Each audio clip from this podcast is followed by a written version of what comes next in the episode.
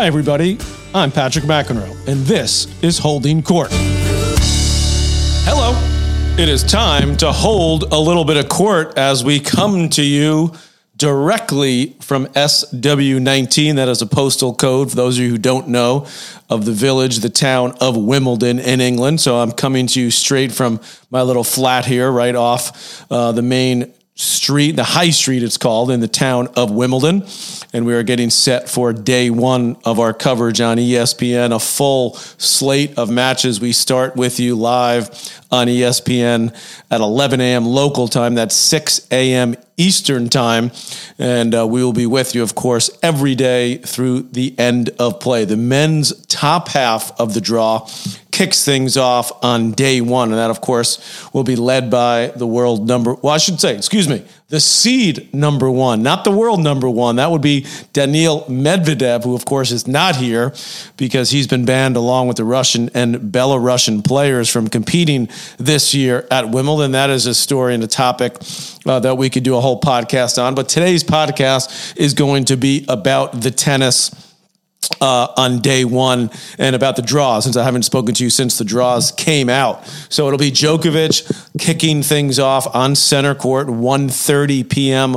local start uh, as the number one seed. He's the defending champion. He's won, in fact, the last three Wimbledons played. Of course, 2020 was canceled because of the pandemic.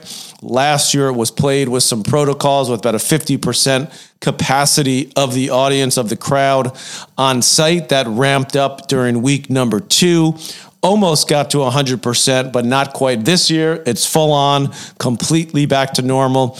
I've been walking the grounds, which are spectacular. I even got a little personal tour from Tim Henman, uh, the former great player from England, of course, who's now part of the Wimbledon committee. He's a member at the All England Club. So he took myself and Brad Gilbert on a little tour of the new indoor center, which also has six outdoor clay courts, six indoor hard courts. They're going to be using that as a player entrance over the course of the next couple years. Absolutely spectacular. It was a two year project and uh, just about 100% complete. There'll be an underground walkway for the players to walk under a tunnel to be dropped off in their car services and then walk into the main grounds, which, of course, where their main locker rooms are. But it's amazing how this place continues to improve, and they've got plans to expand uh, across the street to which used to be a golf course. It still is at the moment. They will expand that, build a ton of new clay courts, uh, some of which will be used for the championship, some of which will be used for the community, for the town. Uh, so this place is going to just get better and better. Djokovic will kick things off against Sun Woo Kwon of Korea. That should be a fairly routine match for Novak Djokovic. Kokkinakis looms in potentially in round number two. Kecmanovic, who's also Serbian, is the first seed that Djokovic would meet. That would be in round number three. He's the 25 seed.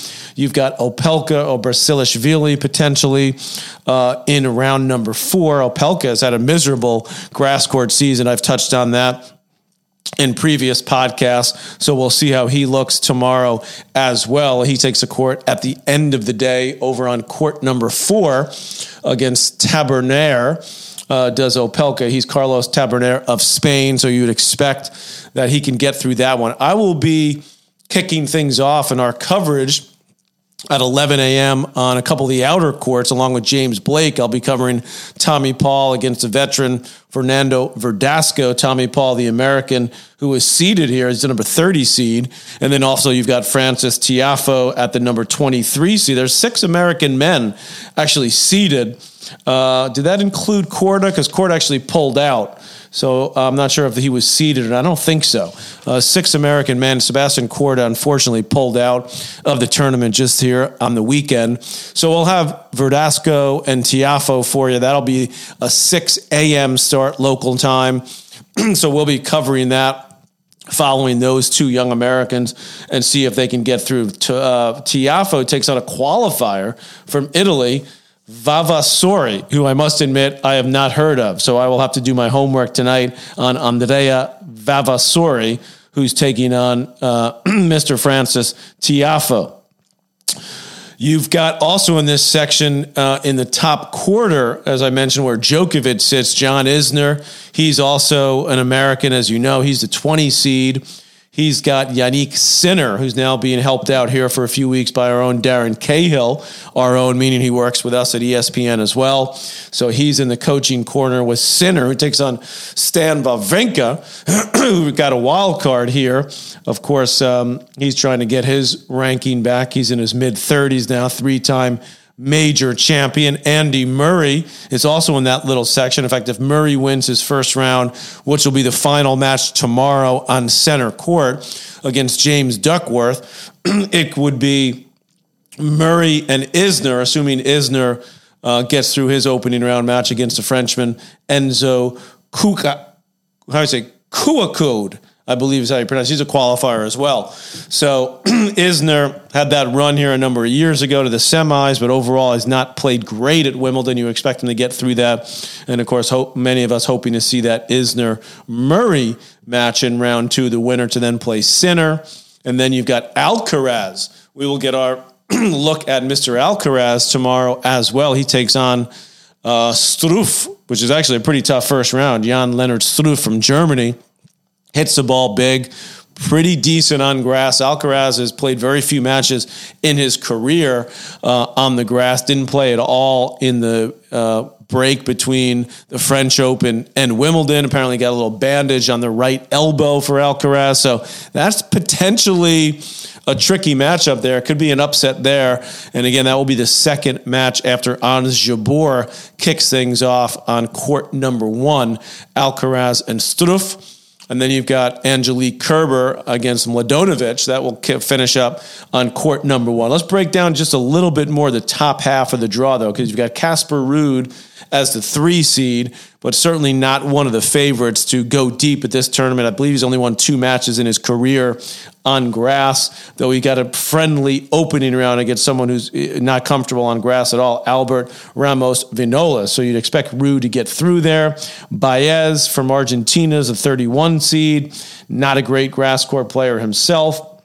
I think it's a great chance, actually, this section for Francis Tiafoe, because if he can get through a couple matches, he's got Carreño Busta. Bublik is in this section who actually beat Tiafoe in one of the warm up tournaments. So that potentially could be tricky. But if you look at the seed there, it's Ruud. I think that's a great opportunity for Tiafoe to make a little bit of a run, get through to the fourth round, potentially even go further to the quarters. The quarterfinal there would then lead likely to Hubert Hurkacz, who's the seven seed. So he's really the favorite, I would say, in the that bottom half of the top section of the draw to get to the semis to face what would likely be Djokovic. Hurkacz winning uh, uh, the warm up tournament in Halle, just destroyed Medvedev in the final there. So looking awfully good. Tommy Paul's in that section. Dimitrov. Cam Norrie, a guy who I like, uh, particularly the way he's played in the majors and the big tournaments. He's the nine seed solid grass court player, but it, you know Hurkacz at his best on grass. I think a little too much firepower for Norrie. Um, that would be the round of 16 matchup there, uh, leading to the quarter. So pretty wide open that section of the draw, and I'd have to put. Hubert Hurkacz as a solid favorite to come out of that section of the draw. Let's jump over now to the ladies. I'm gonna I'll tackle the second half of the draw uh, tomorrow, but I want to give you uh, sort of a preview of what's happening on day one.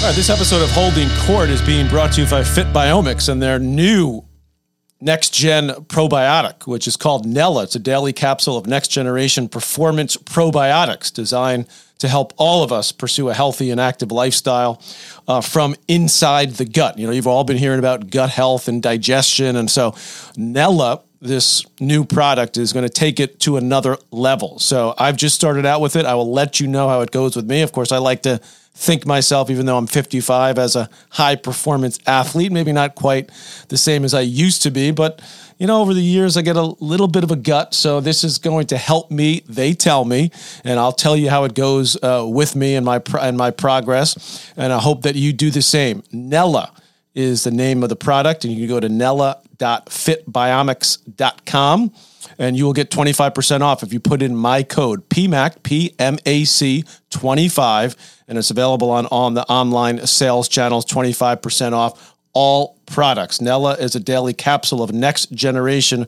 performance probiotics designed to help all of us pursue a healthy and active lifestyle and reach our personal best. So, day one, we'll see the bottom half of the women's draw.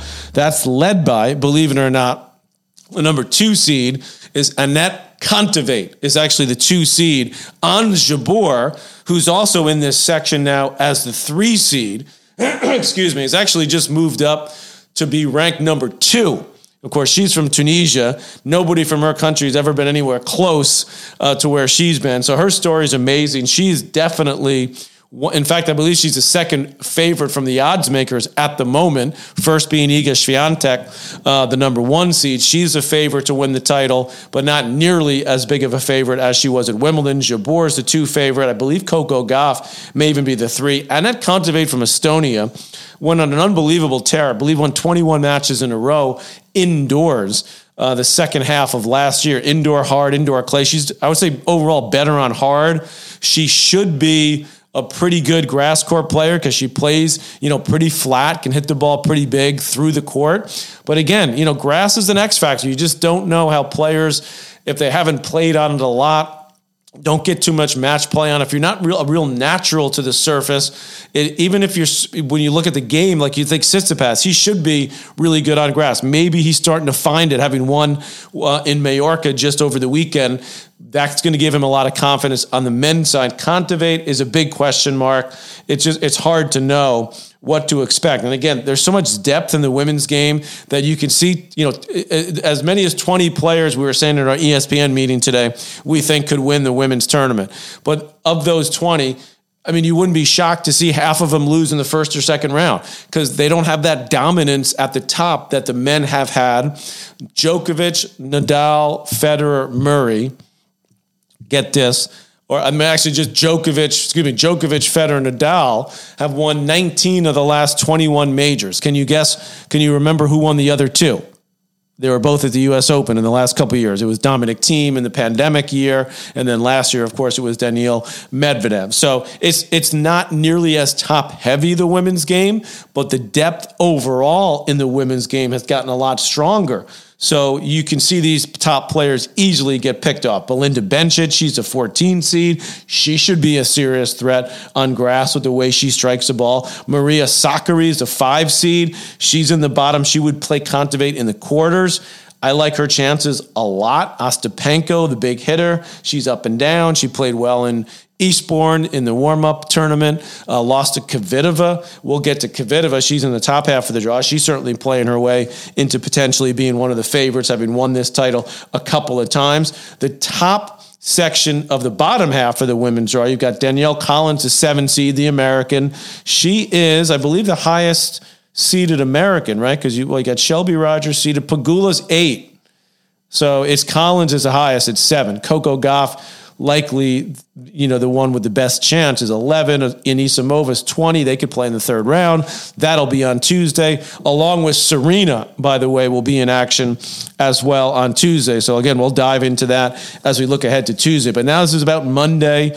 You've got, as I said, Jabeur in action against um, Bjorklund, who qualified. She's the girlfriend of, of Shapovalov, who's been struggling mightily. Um, on on really the last couple months, but particularly on grass. Remember, he had that great run last year.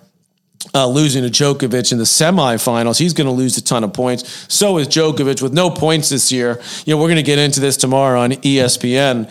Uh, the players that will lose all their ranking points. I mean, Djokovic is going to drop to like seven in the rankings, even if he wins the tournament. So that again, another story for another day. I'm trying to focus just to, right now on the tennis. Let's stick to that. Uh, Kanepi is also a seed. She's a 31 seed. We've seen her do well in majors. Elise Mertens, a 24 seed. Kerber, I mentioned her. She's up on court number one. She actually had a, pretty good warm up tournament in one of the events. She's won this before. If she gets going, I like her draw. I could see her making a big run. Madison Keys pulled out with an injury. So she was a 19 seed. So she's out.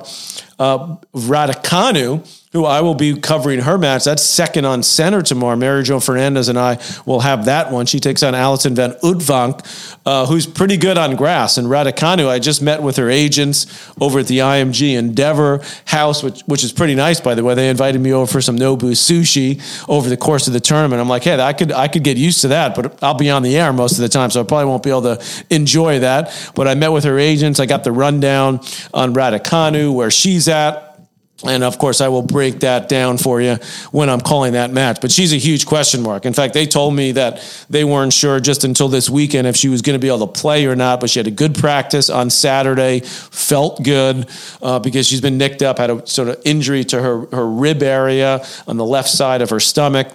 Uh, she's had all sorts of injuries. And of course, her play has not been nearly anywhere near where it was, of, course, last year at the U.S. Open when she won that title, coming through the qualifying. One of the most amazing stories in women's tennis. Leylah Fernandez, by the way, pulled out as well. I had her marked as a player to watch for, but unfortunately, she got the injury bug as well, so she's out. One uh, another player I should mention in the bottom half is the 23 seed Beatriz.